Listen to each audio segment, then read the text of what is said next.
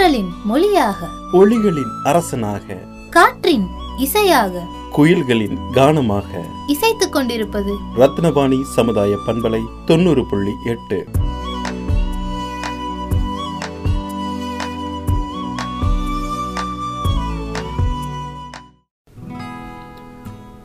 அன்பிற்கினிய நேர்கள் அனைவருக்கும் வணக்கம்.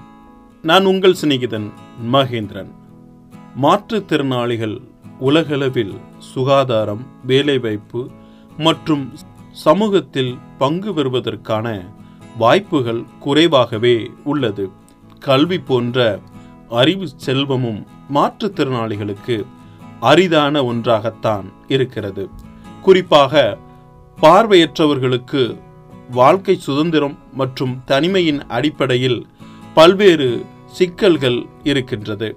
பார்வைத்திறன் குறைபாட்டுடையவர்கள் எளிமையாக கல்வி கற்றுக்கொள்வதற்காக கண்டுபிடிக்கப்பட்டதே பிரெய்லி முறையாகும். பிரெய்லி என்பது ஒவ்வொரு எழுத்தையும் எண்ணையும் குறிக்கும். ஆறு புள்ளிகளை பயன்படுத்தி அவற்றினை தொட்டுணர்ந்து அறியக்கூடிய முறையாகும். இந்த முறை மூலம் இசை கணிதம் மற்றும் அறிவியல் குறியீடுகளும் கற்றுக்கொள்ள முடியும். முந்தைய காலங்களில் பார்வையற்றவர்களுக்கான கல்வி என்பது கேள்விக்குறியான ஒன்றாக இருந்தது. இதற்கு காரணம் பார்வையற்றவர்கள் கல்வி கற்க வேண்டுமாயின் அவர்களுக்கு ஒரு துணை தேவைப்பட்டது. இருப்பினும் பிரான்ஸ் நாட்டின் பாரிஸ் நகரைச் சேர்ந்த லூயிஸ் பிரெய்லி என்பவர் பார்வைத்திறன் சவாலுடன் பள்ளியில் சிறந்த மாணவராக திகழ்ந்தவர். இவர் சாதாரண மாணவர்கள் கற்கும் கல்வியானது பார்வைத்திறன் குறைபாடு உடையவர்களுக்கு சரியான கல்வி முறை இல்லை என்பதை உணர்ந்தார். எனவே பார்வைத்திறன் அற்ற குழந்தைகளுக்கான பள்ளியில் சேர்ந்தார். இங்கு எழுத்துக்களை தொட்டு பார்த்து அதன் வடிவத்தை உணர்ந்து படித்து வந்தார். இந்த முறை மூலம் கல்வி கற்பதற்கு வெகு நேரம் செலவிட வேண்டியிருந்தது. இதற்கென எளிய முறையை கண்டறிய வேண்டும் என்ற எண்ணம் பிரேலிக்கு தோன்றியது.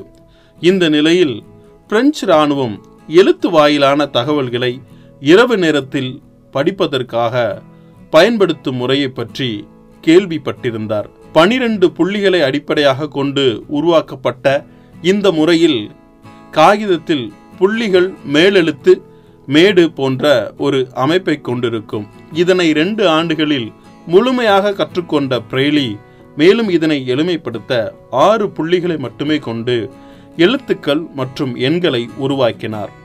ஆயிரத்தி எண்ணூற்றி இருபத்தி ஒன்பதாம் ஆண்டு இந்த புதிய முறையை பிரெய்லி உலகத்திற்கு அறிமுகப்படுத்தினார்.